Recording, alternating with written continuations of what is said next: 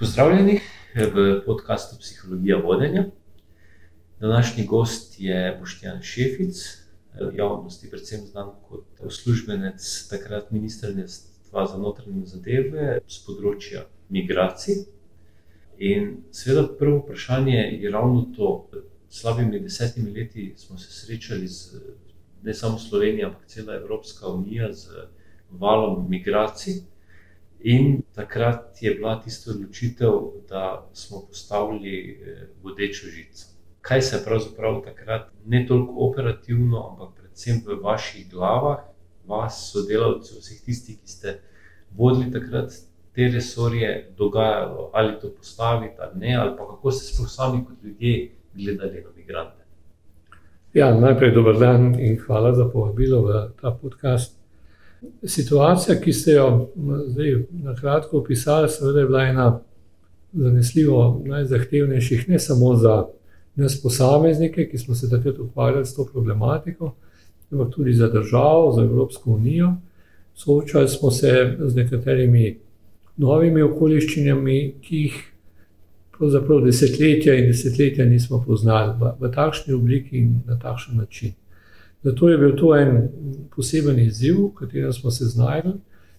V tej situaciji smo morali na eni strani zelo veliko pozornosti nameniti v prvi vrsti ljudem, temu humanitarnemu vidiku, kar pomeni, da smo ogromno energije vlagali v to, kako ljudem, ki so prihajali na slovensko mejo in potem ostali nekaj časa v Sloveniji, nadaljevali pot na, v Zahodno Evropo, kako jim čim bolj pomagati, kako jim nekako olajšati to situacijo, v kateri so se znašli, torej poskrbeti za njih. Naše stališče takrat je bilo popolnoma jasno in tudi sam sem na tem seveda vztrajal, da vsi, ki pridejo v Republiko Slovenijo in se nahajajo na našem ozemlju, za njih moramo dobro poskrbeti z vseh zornih kotov, ne glede na to, zakaj prihajajo, kako prihajajo, kaj so njihovi motivi. To je bil seveda ta plat, po drugi strani pa seveda smo bili odgovorni zaradi takega števila, ogromnega števila, mi smo imeli v določenem obdobju dvanajst tisoč ljudi na dan je prišlo v Republiko Slovenijo. Je pa v povprečju tam šest, sedem tisoč, zlasti v tistem najbolj zahtevnem obdobju. In seveda za takšno število ljudi poskrbeti ni enostavno. Po drugi strani je to število pomenilo tudi izjemno veliko obremenitev, bi rekel, za okolje, kjer so ti ljudje prihajali v Republiko Slovenijo, zlasti v tistem prvem obdobju. Tega izpostavljam zato, ker je bilo to obdobje, ko je bilo sodelovanje z državami na balkanski migracijski poti izjemno težavno. Še posebej velike težave smo imeli takrat z Republiko Hrvaško, ni bila pripravljena sodelovati v smislu usklajevanja aktivnosti in pa predvsem zato, ker mi smo pač, kot sem rekel, želeli poskrbeti za te ljudi, oni so bolj skrbeli za ta transfer preko Republike Hrvaške. Se s tem niso toliko. Ja, seveda, kot sem rekel, to je pa pomenilo obremenitev za ta okolja, zlasti tukaj je bila seveda Brežice, pa seveda tudi recimo Šentilj in še nekatera druga mesta. Smo morali poskrbeti seveda tudi za varnost v tem okolju. Konec oktobra je prišlo v Brežicah, tam, kjer smo imeli prvi, bom rekel, tak sprejemni center, kjer so ljudje prihajali. Smo imeli tudi nekaj, bi rekel, nemirov, ljudje so bili zaskrbljeni zaradi tega. Takrat smo ogromno energije mogli, zlasti policija, vložiti v to, da smo tisto situacijo pomirili. In seveda to je bila druga plat medalje, torej skrbeti tudi za varnost, stabilnost države. In tretje, seveda tudi z vidika postopkov, ki smo jih morali takrat voditi, torej v skladu z azilno zakonodajo, smo vse razen, mislim, da je bil dan, dva, sta bila kritična, tista najhujša, ko smo res po dvanajst, trinajst tisoč ljudi na dan dobili, sprejeli in potem so šli tudi naprej. Tam smo imeli nekaj težav z registracijo, z, bom rekel, temi postopki jemanja prstnih odtisov. V vsem ostalem času smo uspeli tudi vse te zadeve ustrezno urediti. Uspevali smo tudi ponovno združile družine, ki so se v tej masi, ko so podhajali preko zahodno-balkanske poti, rašli otroci, starši, stari starši in tako naprej. To so bile, bom rekel, nekako te aktivnosti, ki smo jih vodili. To, in hkrati, seveda, smo spoznavali, ker smo bili na terenu, tudi vso tragedijo te, teh rekel, množičnih migracij, s katerimi smo se soočali. Ko vidiš otroke, zlasti v prvem delu, tja nekje do novega leta, približno je bila tudi struktura teh ljudi, ki so prihajali, teh migrantov, pretežno se pravi otroci, ženske, starejši, bolni, invalidi, bilo tudi nekaj moških v tem delu, tudi mlajših in tako naprej. Ampak vendarle spoznavali smo vso to tragedijo in seveda marsikateri prizor, ki smo ga doživeli, se je vtisnil v spomin in seveda nas nekako zaznamoval za, za vekomaj. Če posebej je bilo pa zahtevno in se je prepletala ta varnostno, pa humanitarni del takrat, ko je Republika Hrvaška nam te ljudi, ki smo rekli, spuščala enostavno preko meje, da so jih nagnali preko zelene meje in smo ogromno energije, zlasti policija, pa nevladne organizacije, Karitas in drugi, da so te ljudje, ljudi najdli na meji, jih zbrali na eni točki in potem odpeljali v zbirne centre. To so bili zelo taki hudi prizori, ni bilo enostavno, ampak v teh okoliščinah, v teh pol leta, kolikor je to trajalo, smo delovali in jaz mislim, da smo nekako uspeli za vse ljudi, ki so prišli v Slovenijo takrat, ustrezno poskrbeti. In uh, seveda, potem ogromna večina, mislim, da je, če me še prav spomini, kakih 200-300 ljudi zaprosili za mednarodno zaščito v Sloveniji, vsi ostali so šli naprej. No, in seveda, ker je Hrvaška takrat, kot sem rekel, spuščala te ljudi popolnoma nenadzorovano, nenapovedano preko, preko naše meje, preko zelene meje.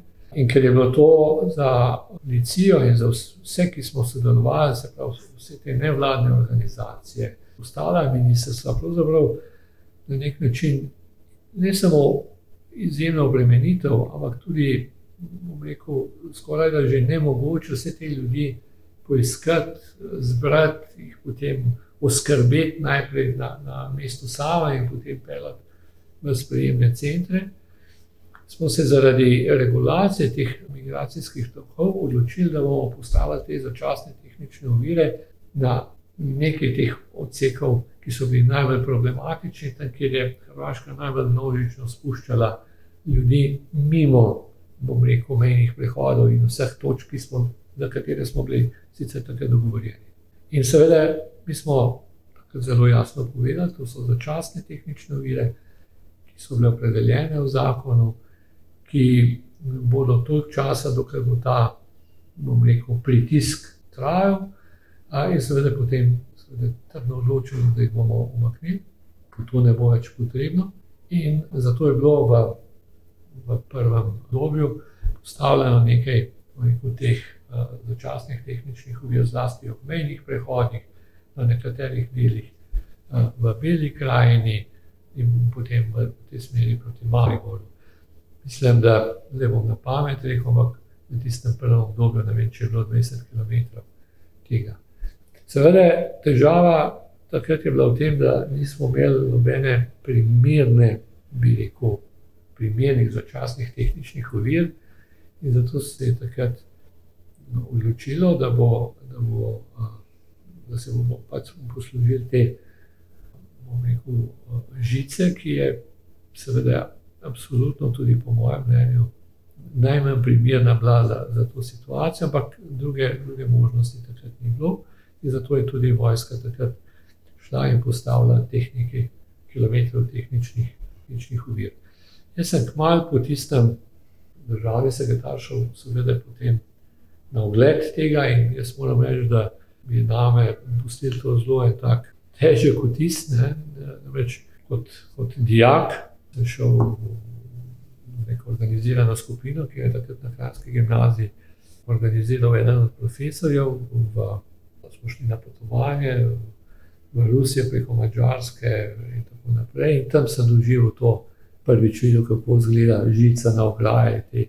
In seveda takrat je bil ta vtis, ne, to se mi je uh, ponovilo, in seveda ni bilo, ni bilo to uh, prijetno. In jaz moram reči, da tudi, ko smo se uh, o tem pogovarjali, tudi v okviru operativnih skupin, pa seveda na vladi in tako naprej, je bila to ena verjetno za me zanesljivo, verjamem tudi za vse ostale in ministre in predsednika vlade in vse ena najtežjih odločitev. Ampak takrat je bilo to nujno, nismo videli druge možnosti za to, da kanaliziramo te migracijske tokove, da ljudi pripeljamo na točke, kjer jih bomo lahko pričakali, kjer bomo lahko uskrbeli, kjer bomo lahko normalno upravili vse tisto, kar, kar smo bili dolžni in je bilo tudi prav. Dejstvo je, da se je potem v nekem trenutku to stabiliziralo, ne nadzorovane ilegalne migracije, kot pravimo, so še vedno izjemno močne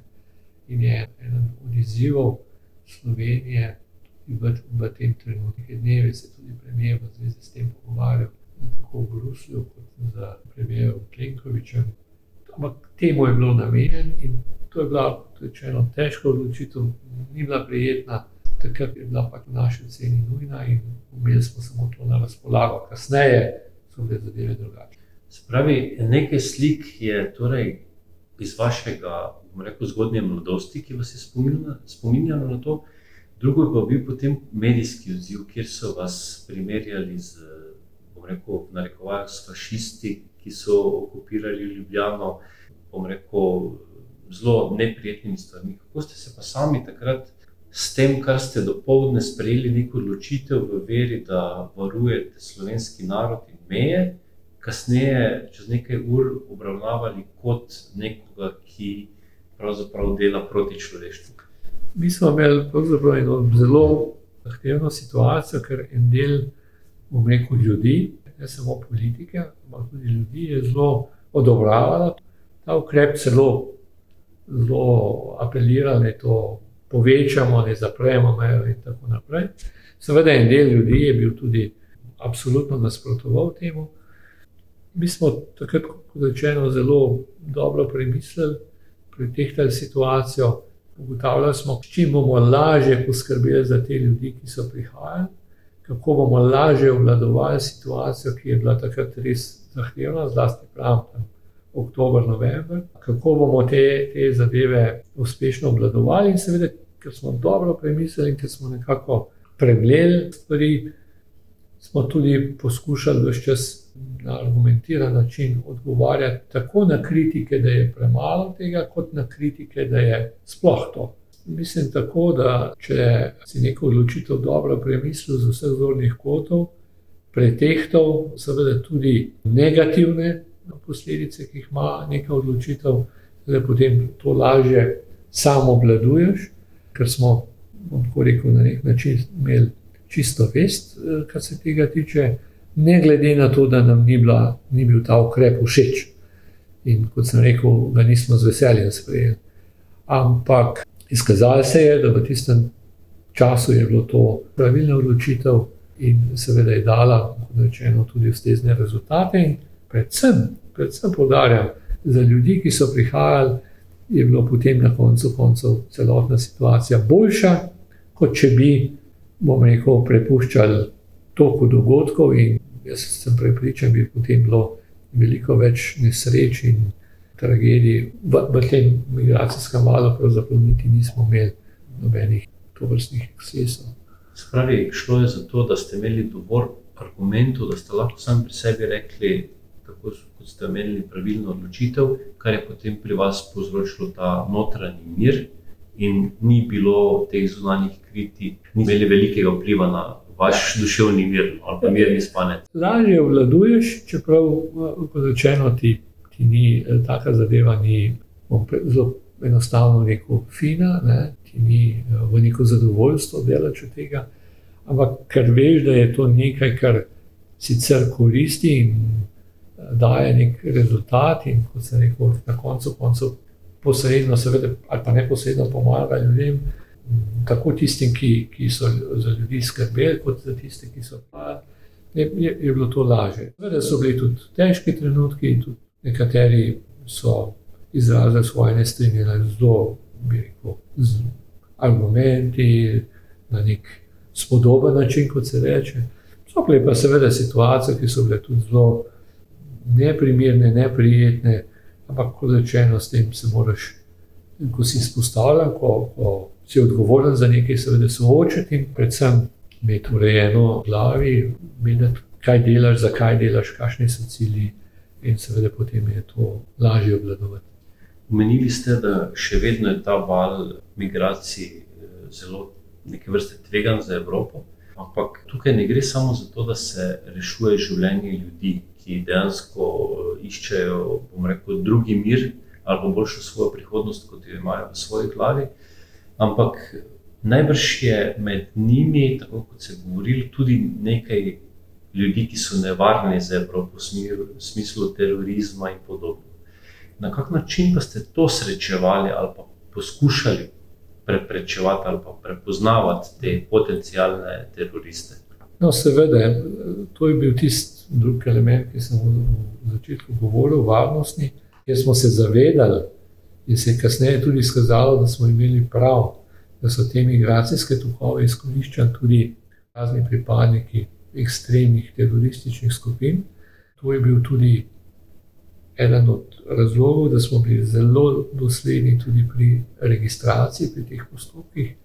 In moram reči, da kasneje, leto kasneje, nekaj azija, pol leta, leto po tem migracijskem valu, ko je v Nemčiji prišlo do določenih terorističnih dejanj, takrat je bila Slovenija ena redkih držav, mislim, da za en primer edini, ki smo točno vedeli, kdaj so ljudje prišli v Slovenijo koliko časa so bili v Sloveniji, kdaj so odšli v Slovenijo, imeli smo njihove podatke, imeli smo njihove vse tiste ne, eh, stvari, ki so potrebne za identifikacijo. In takrat so nam tudi drugi varnostni organi v Evropi priznali, da je Slovenija, kar se tega tiče, odlično upravljala svoje delo. Seveda, takrat smo sodelovali tudi z drugimi varnostnimi organi, nismo imeli o teh ljudeh, ki smo jih mi registrirali, nobenih podatkov, varnostnih ali pa varnostnih zadržkov. Pri nekaterih smo tudi ugotavljali, da je tudi policija postopala v skladu z veljavnimi predpisi in obveznostmi. Tako da ta del smo, tako kot ta humanitarni, tudi ta varnostni, dobro upravljali. So vsi ti ukrepi, ki smo jih sprejemali takrat, seveda so pripomogli k temu, da, da je na, kon, na koncu rezultat tega migracijskega vala, res velikega, pol milijona, skoraj pol milijona ljudi je šlo preko Slovenije, to je pravi četrtina slovenskega prebivalstva, izpeljali brez resnega incidenta, brez tega, da bi rekel, imeli kakršne koli eh, žrtve. Mirno lahko rečem, da smo takrat v Sloveniji zelo dobro poskrbeli za, za vse te ljudi. Še posebej sem ponosen na to, da smo na koncu uspeli urediti tudi za te rešitev za mladoletnike brez spremstva, torej otroci mladoletni, ki so izgubili starša ali so celo sami šli na te poti.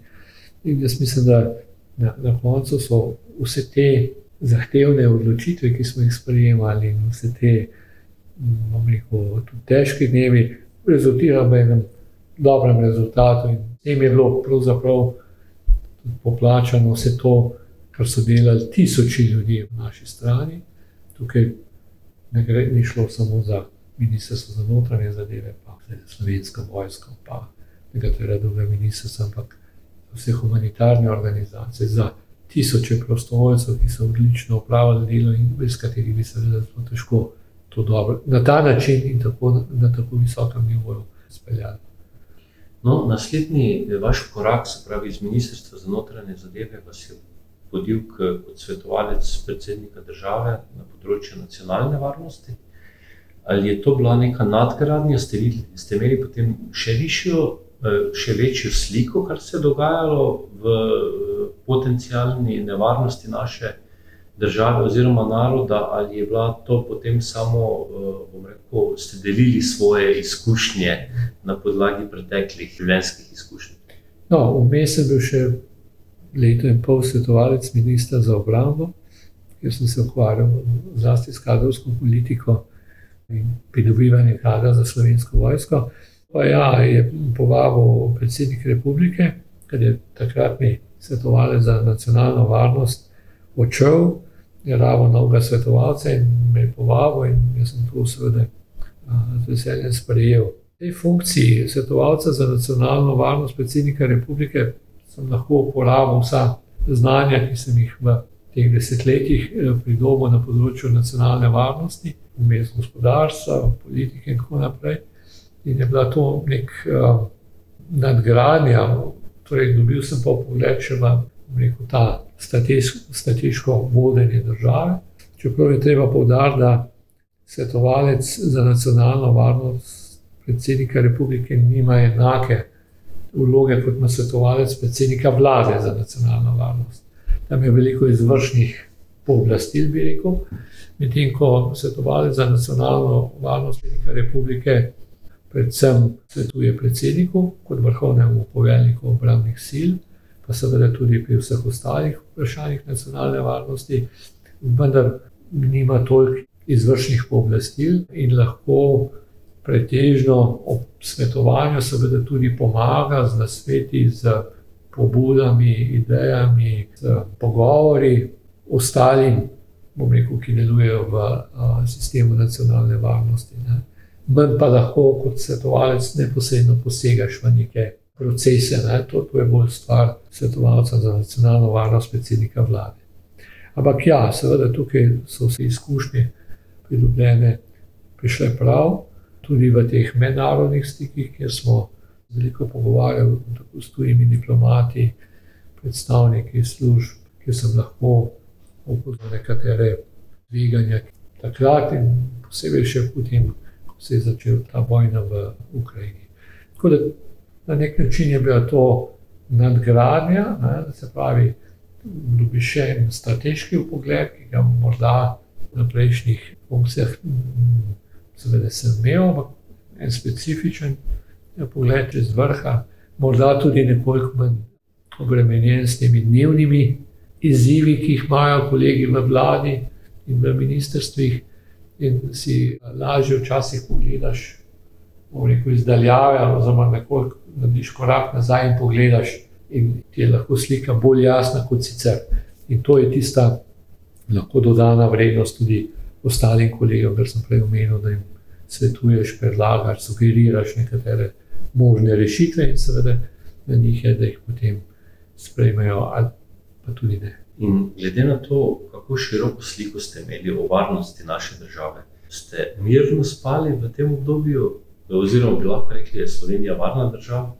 No, Slovenija je zanesljivo varna država po vseh parametrih, in jaz mislim, da se premalo zavedamo tega dejstva, da, da je Slovenija še vedno rekel, izjemno varna, čeprav na nekaterih področjih se situacija sicer nekoliko poslabšuje, kar je seveda rezultat varnostnega okolja, še vedno uh, smo zelo, zelo varni, kar zahteva od nas, da vlagamo veliko energije v, v varnost, zato da bomo to zadržali. To je naša velika prednost pred nekaterimi drugimi državami, kar se tiče investicij, kar se tiče turizma, kar se tiče zanimivosti, recimo tudi eh, mladi, ki prihajajo v Slovenijo tuji državljani pravijo to, kar imate vi, ta način življenja, ta visok nivo varnosti je res nekaj nevrjetnega. Ne? To moramo zadržati.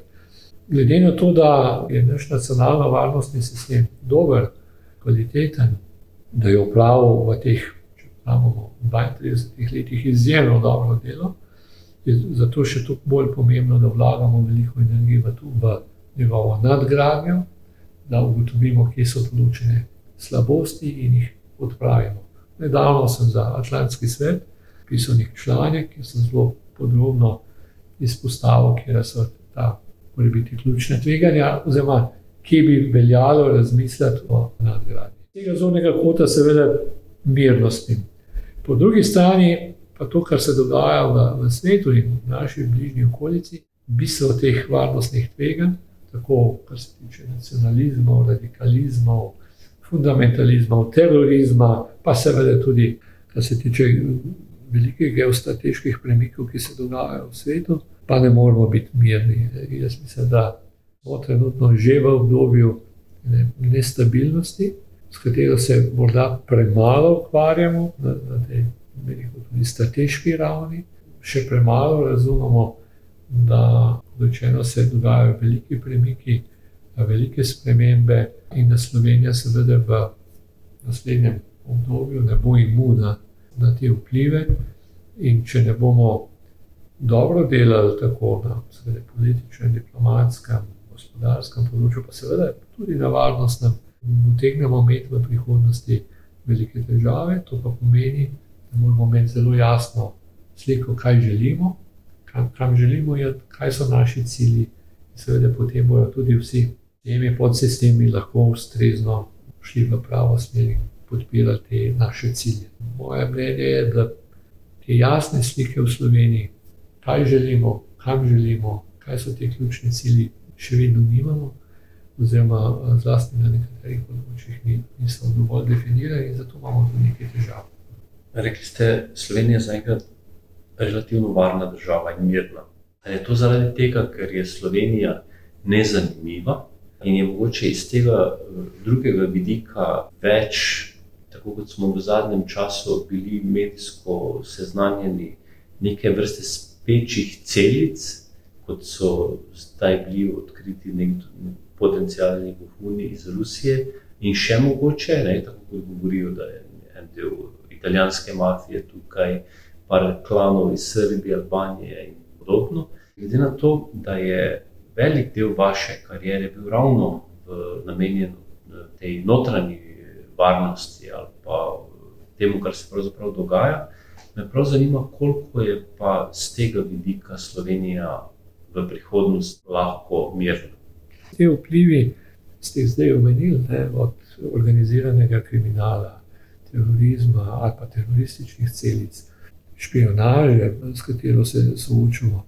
Seveda, vse to torej, prihaja od zunaj. Zakaj? Zato, ker je Slovenija zanimiva. Slovenija je zanimiva zato, ker je mirna, ker je varna. Vsi ti, ki ste jih omenili, včasih potrebujejo varno zatočišče, mirno zatočišče ne?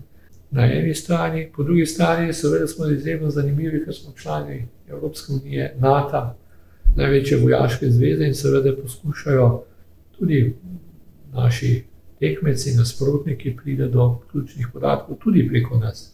Zato smo odkrili eno od teh celic. Ja, seveda smo zanimivi, morda je ta naša teritorijalna majhnost pri nekaterih vprašanjih lahko nek plus, plus v tem smislu, da teroristični akt, bomba v Parizu, drugače, ima drugačne posledice in umeva kot v Kranju, recimo, na, objektivno. Ampak na to se ne bi zanašal. Jutri se nam lahko to zgodi tudi v Ljubljani, v Kranju, kjerkoli v, v Sloveniji. Temu je res treba uh, posvečati pozornost in, kot ste rekli, velik del moje kariere sopada z delom v, v nacionalno varnostnem sistemu, v nacionalni varnosti. Pomembno je zavedanje, nisem prepričan, da je v Sloveniji dovolj, da se seveda država varuje, brani, na drugi strani meje, v, v tujini, tam, kjer nastajajo problemi. Ko imaš nekaj problem v domačem ozemlju, je ta problem lahko, ne bom rekel, neobvladljiv, ampak izjemno težek, zahteven in tako naprej. Torej, treba je delati na tem, da pravočasno zaznamo določene nevarnosti, tveganja, da ukrepamo pravočasno, preventivno, in to seveda pomeni, da moramo imeti dober, teten obveščevalno-varnostni sistem, ki nam bo zagotovil, da bomo prišli do teh informacij. To pa pomeni, seveda, da moramo vedeti, odkje te ključne grožnje in tveganja prihajajo, in se seveda potem osredotočiti na njih, glede na to, da smo relativno mehen sistem, težko konkuriramo s tem sistemom po velikosti eh, drugih, recimo, evropskih držav. Zato je še toliko bolj pomembno, da imamo zelo jasno definirane grožnje, da imamo jasno definirane cilje in seveda, da potem vso to energijo, znanje, ki imamo, usmerimo v to.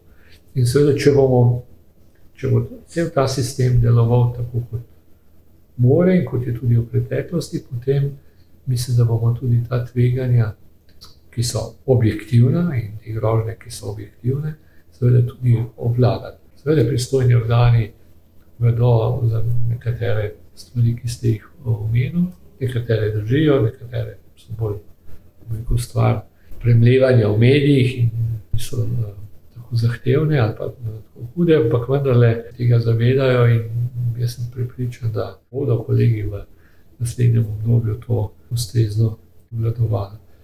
Dve stvari bi še enkrat povdaril. Prvič, moramo, moramo se zavedati teh groženj, moramo vedeti, katere so in odkud prihajajo, in seveda ustrezno tudi pravočasno pripraviti, pridobiti informacije, pripraviti sistem, celoten sistem, zato da bo, da bo lahko potem ukrepal, ko bo to in če bo to, seveda, potrebno. To je zelo pomembno in to je ena od ključnih nalog v, v tem sedanjem času celotnega tega nacionalno-varnostnega sistema in celotnega tega menedžmenta v nacionalno-varnostnem sistemu, da definirajo te zadeve in seveda, da potem vse subjekte, cel sistem postavijo tako, da bo, da bo lahko se s tem ustrezno soočil.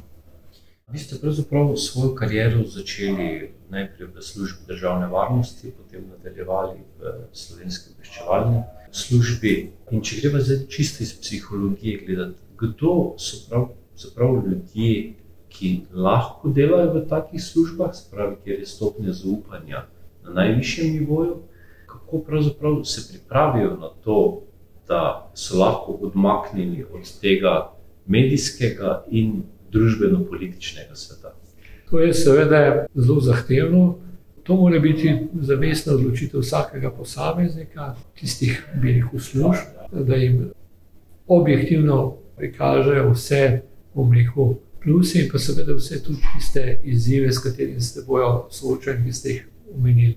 Seveda, zlasti za mlade ljudi, ki so polni energije, ki so zelo motivirani, stavlja velik izziv dejstvo, da moraš vse rezultate, ki jih dosežeš, pravzaprav ohraniti zase. Da se da za te rezultate, ki, ki jih imaš, ne, ve morda resnično peščica ljudi. In moraš najti motivacijo za svoje delo, predvsem v tem, da, da se zavedaš, da to, kar delaš, pomaga državi, ljudem, da, seveda posredno, da, celotni državi, da delaš nekaj koristnika in da seveda, če boš dobro upravil svoje delo, bo lahko seveda tudi spremenila država uspešno. Nekaj ljudi je bilo takšnih, da tega niso želeli, niso v tem prepoznali sebe. Seveda nekateri so bili pa izjemno uspešni, in uh, poznam svoje kolege, katere niti danes, ena od teh je žal tudi umrl, zapravo ljudje niso vedeli, kje so delali celo njihovo kariero. Ne. To je tudi zelo naporno, zaradi tega, ker tudi v domačem okolju ali pa v širši družini ne moreš in ne smeš odkriti, kje delaš, kaj šele kaj delaš. Ne. To so precej zahtevne stvari in to pogosto tudi obremenjuje pa je obremenjevalo kolege. In zato je spet zelo pomembno, da, da imaš neko prepričanje, zavedanje, da to, kar delaš, da je, da je koristno, da je dobro, da je potrebno. To je tisto, kar, na, na čemer potem to svojo neko trdnost, ne, ki je nujno potrebna in stabilnost tudi gradiš. Seveda, vsak ima potem svoje te, kot se reče, ventile, kjer lahko te zadeve sprostiš. Eni so se ukvarjali z umetnostjo, eni športom, eni različnimi drugimi zadevami. Seveda, zelo pomembno je tudi vodenje v, v takem sistemu. Ko sem bil sam vodja ene od operativnih skupin, leta nazaj, recimo, smo zelo veliko delali na tem, na družinah. Jaz sem takrat prvi uvedel družinski piknik, srečanje, ne, z, kjer so soproge, otroci prišli. To je zelo pomembno bilo zaradi tega, ker recimo moji kolegi so morali, kdaj ob 8. zvečer, smo jih poklicali, smo imeli njihovo obveznost, so morali brez vsakršnega pojasnila soprogam, otrokom reči, da pa moram iti v službo in so odšli in so prišli zgodaj zjutraj domov ali pa celo naslednji dan. In seveda niso mogli povedati, kaj delajo. Ne. Potem tudi pri družinah so se oblikovali neki dvomi, kaj, zakaj pravzaprav gre.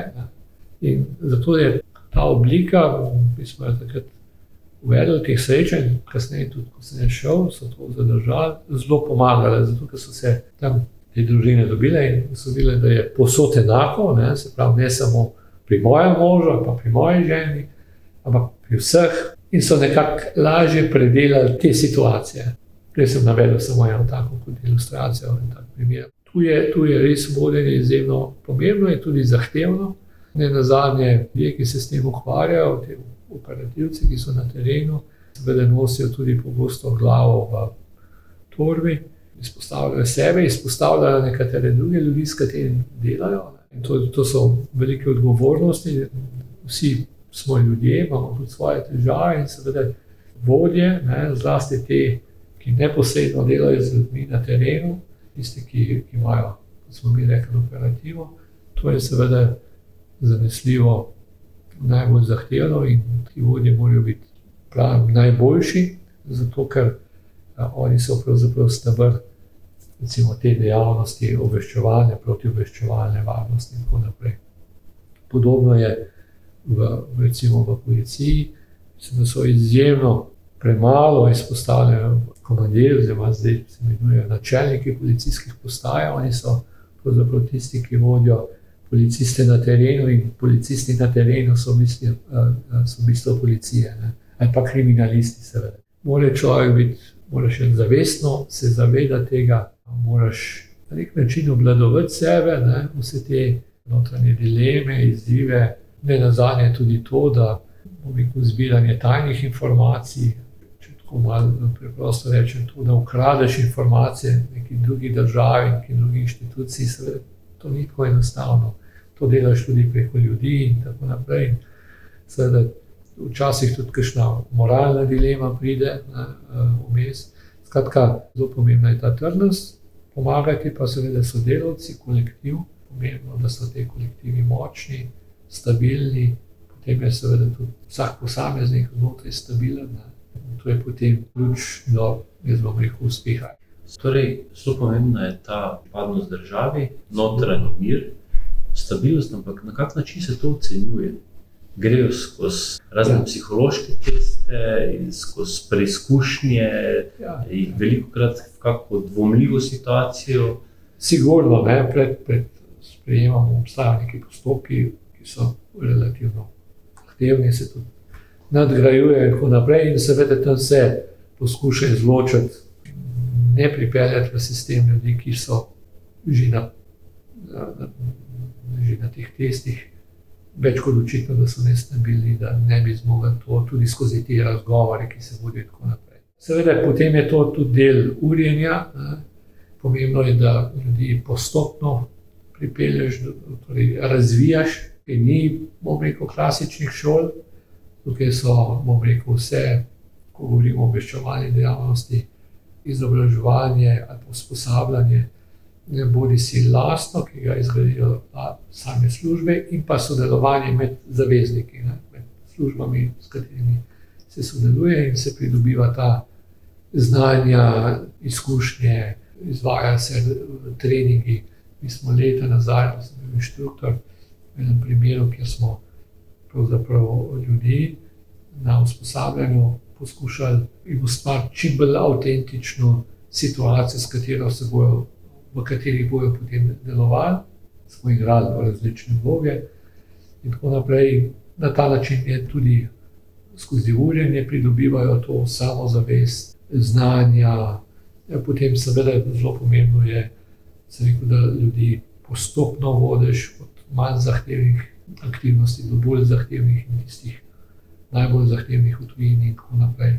Baza, oziroma temelj tega, pa je v človeku samem. Ne, mi smo doskrat rekli, da kdo je rojen za, za to delo, tako kot je rojen za policista, tako kot je rojen za zdravnika, profesorja in tako naprej. Ker če tega ni, celotno znanje, ki ga daješ, ne, se ne bo prijelo. Ne. Če pa je ta, ta osnova dobra, ne, potem pa vse to, kar v teh procesih pridobijo, se prime, se razvija in zraste do kvalitete, ki lahko potem seveda da ustrezne rezultate. Že prej sem omenil, da del ljudi tudi odpade, del ljudi tudi spozna, da to ni delo za njih.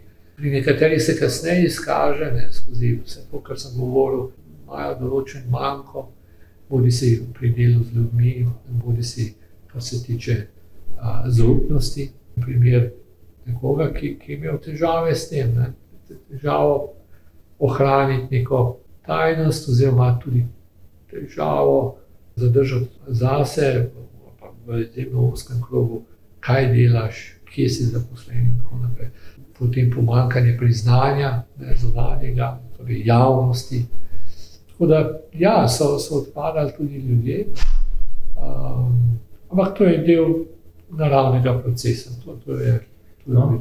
Glede na to, da so to ljudje zelo visoko stopno zaupnosti, oziroma imajo podatke do uh, predvidev, da do skoraj da vsega. Ne? In nekdo, ki odide iz takega sistema ali v času upokojitve ali pa predhodno iz kakršnega koli razloga ste že omenili. Kako pravzaprav potem zagotoviti, bom rekel, varnost teh informacij? Meni so nekoč dejali, da če greš v veliko lož, med prosto zidarje lahko odideš, če greš v varnostno službo, te lahko samo odnese. Zanima me, žvižgači in podobno.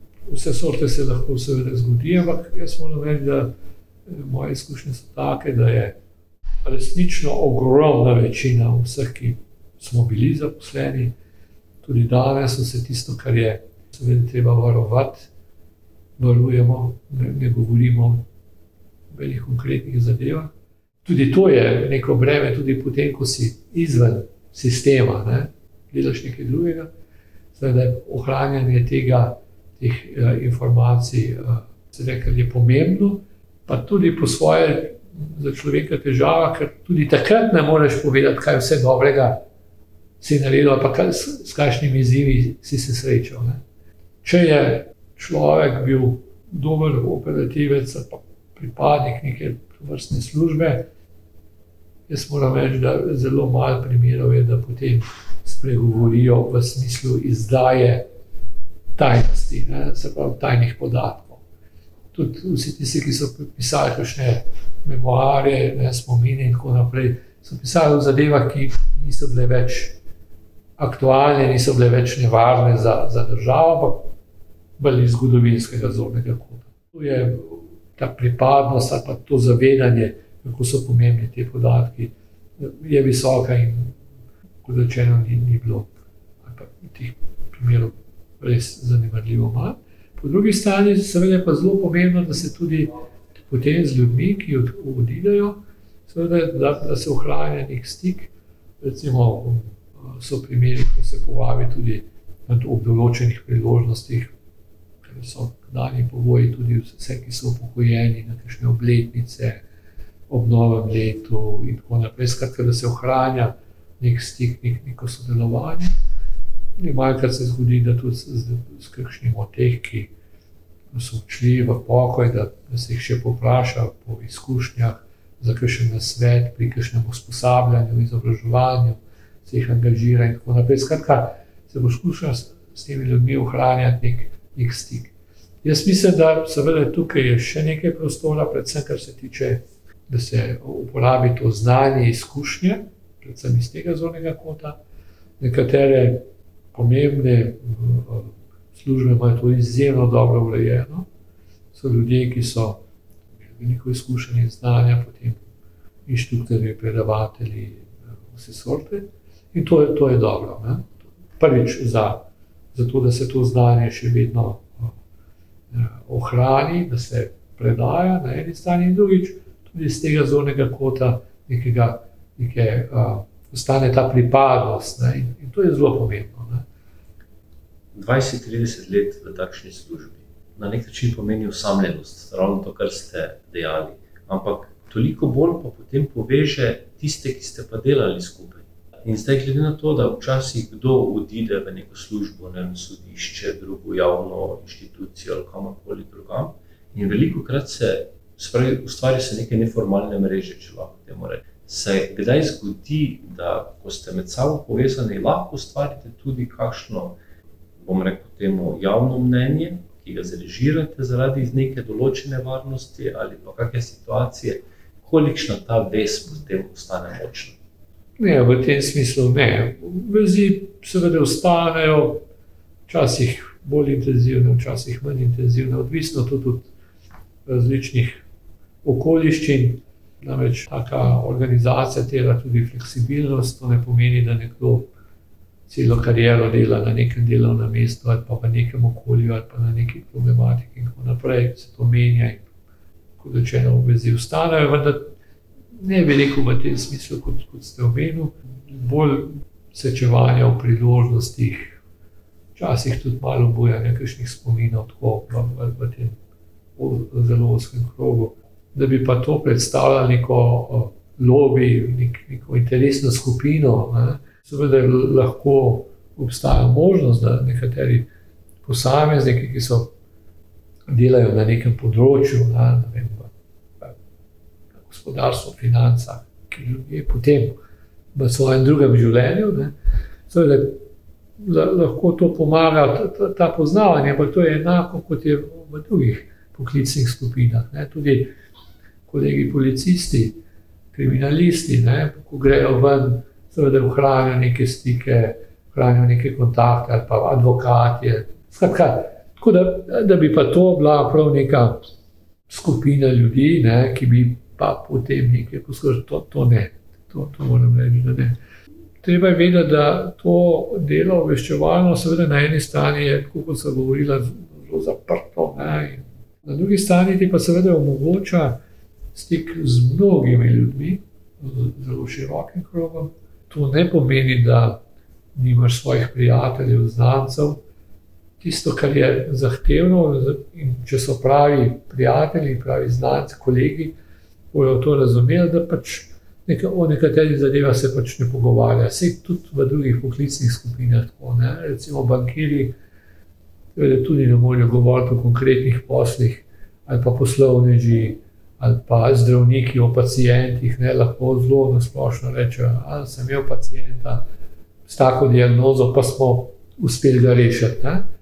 Tudi mi lahko rečemo, da ja, ja, smo imeli neki izziv, smo nekaj prispevali, pri tem pa se je problem razrešil.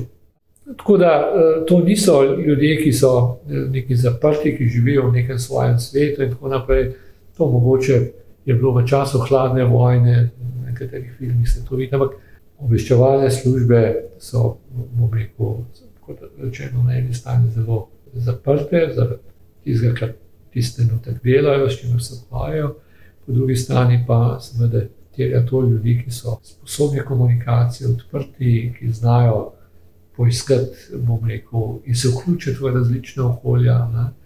In moram reči, da veliko mojih kolegov, vključno s Savo, predvsej razvijano, bom rekel, to zasebno ali pa osebno mrežo, poznanstvo, prijateljstvo in tako naprej. Tako da je treba razumeti, da poklic terja nekaj žrtve, ne, ampak ne pomeni, da, da so to neki zadrti ljudje, ki vidijo samo rekel, nek cilj pred sabo in vse okoli njih se ne zaznavajo. Ne.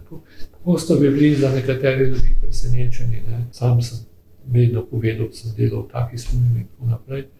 So rekli, da moramo verjeti. In recimo, ko sem bil v poslovnem svetu, jaz moram reči, da s temi znanji in nekaterimi izkušnjami ne, so lažje delo kot nekateri moji kolegi.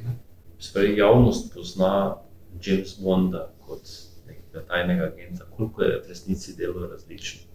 Ali je še bolj pest?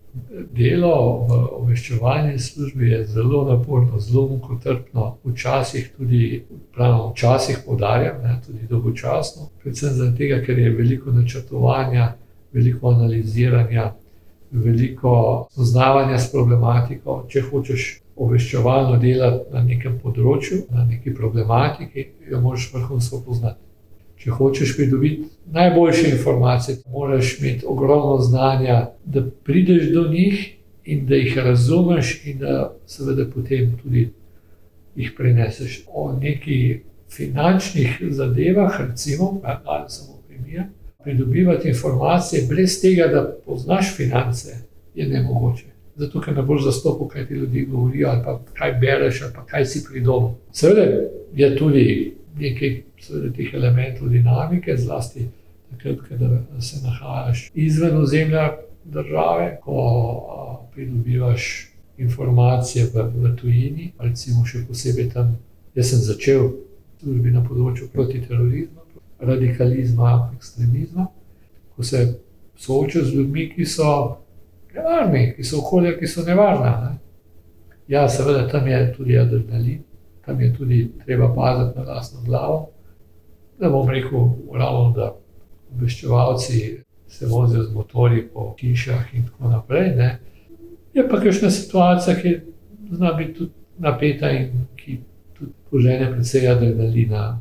Zanimivo, veliko mladih, vsaj v mojem času, ko sem bil, ko so prišli, so imeli predstave, ne, malo te, veliko tega, ne bomo rekel, James Bondovstva, ampak več dinamike. Potem, ko so videli, da je ogromno dela, študija in tako naprej, tudi zaradi tega, kdo obupone ste omenili različne tehnike, tudi tehnike zapeljevanja, osvajanja, in se potem na koncu rekli, reče, padla je zaradi države. ja, obstajajo različne tehnike, ampak um, bom rekel, um, vse se razvija in seveda tudi na tem področju so novi pristopi. Tu in tam še ostane, ki je od klasike uh, in je potrebna, se je pa seveda v pretežnem delu tudi to področje spremenilo. Čeprav seveda to pa moram reči, najboljše informacije se pridobijo preko ljudi, kar pomeni, da je treba znati delati z ljudmi na različne načine. Tu, tu pa je teh pristopov, načinov zelo veliko in tako kot smo si ljudje zelo različni, je delo z vsakim posameznikom prilagojeno tej osebi. Imate ljudi, ki so fantastični v nekem strokovnem področju, ki so v izjemi koleriki, paniki in tako naprej. In seveda treba delati drugače kot z nekom, ki je hladnokrven, ki trezno razmišlja, ki zna, se znajde ne, in tako naprej. Ampak delaš pa z, z vso paleto teh ljudi. Seveda tisti, ki se ukvarjajo z mednarodnim organiziranim kriminalom je popolnoma jasno, da je tam nevarnosti več, ne. tudi nevarnosti z vidika kasnejšega življenja, tudi ko prenehaš, ne. če se zameraš v kakšni tej skupini, ne, seveda ni, ni dobro, pa če ti odkrijejo. Ne. Podobno je tudi v kriminalistični policiji, seveda tudi to so potem izzivi izzivi vodenja, kako poskrbeti za varnost lastnih ljudi. Kako vam je v vseh teh letih? do upokojitve uspelo ohraniti resno glavo? Kaj ste vi pravzaprav počeli skozi vsa ta leta, da ste lahko te filter ali pa ločili osebno in poslovno življenje? Ena stvar, ki jo nisem omenil, pa sem posebno zelo pomembna, je stabilnost uh, družine, okolja, v katerem živiš. Vsak dan, ko, ko se vrneš, ne, je zelo pomembno, da prihajaš neko urejeno okolje, okolje, ki te razumejo. Jaz moram reči, da veliko svoje, ne bom rekel, uspehov, ampak tiste, kar, sem naredil, seveda uh, ima zasluge tudi moja soproga, ker je razumela, ker je, čeprav je Boska seveda bila za kaj prikrajšana, tudi za kakšne dopuste, za kakšne druge zadeve, ampak je razumela eh, vse te rekel, situacije, v katerih sem deloval. Ne, bodi si v politiki, bodi si v obveščevalni službi, v različnih funkcijah, v gospodarstvu. In seveda to je, to je izjemno pomembno. Ne. In to se je pokazalo tudi v drugih primerih mojih, recimo, kolegov, sodelavcev in tako naprej. Drugo, seveda, moraš, kot rečeno, kot sem že rekel, biti v glavi urejeno in se zavedati, da si se posvetil nečem, kar terja tudi določena odrekanja. Ne. ne vem, če sem v vseh 40 letih bil v povprečju na leto 10 dni na dopustu. Nisem prepričan. Ker so neki štiri, zdaj na krajše obdobje, pa ni bilo to. Ampak nikoli mi to ni bilo težko. Tudi ni mi bilo težko v dan biti v, pogovoru. Zato, ker tisto, kar sem delal, me je veselilo, za neko v glavi urejeno, da, da je to pač prispevam, kolikor se le da, kolikor lahko, kolikor zmorem, in dal sem, seveda, vedno vse od sebe. In seveda, potem so pa tudi te ventili, ki jih ima vsak posameznik, pri meni je bil seveda del rekreativnega športa. Ne? Od tega hoje, najtežjih trenutkih, ki sem jih imel v karieri, ampak res najtežjih, mi je največ dalo dojahanje, delo s konji, potem vse čas imam tudi uh, živali, psa, pse, ki tudi izjemno pozitivno delujejo, ki dajo neko pozitivno energijo v tem smislu, da se ukvarja z njimi. Uh, tudi živali zelo dobro čutijo vsa stanja, v katerih si to je nevrjetno. Pa seveda vmes sem tudi študiral, pa seveda to, kar sem večkrat že omenil, tudi, tudi okolje, prijatelji, znanci in seveda na ta način nekako potem obvladaš te izve.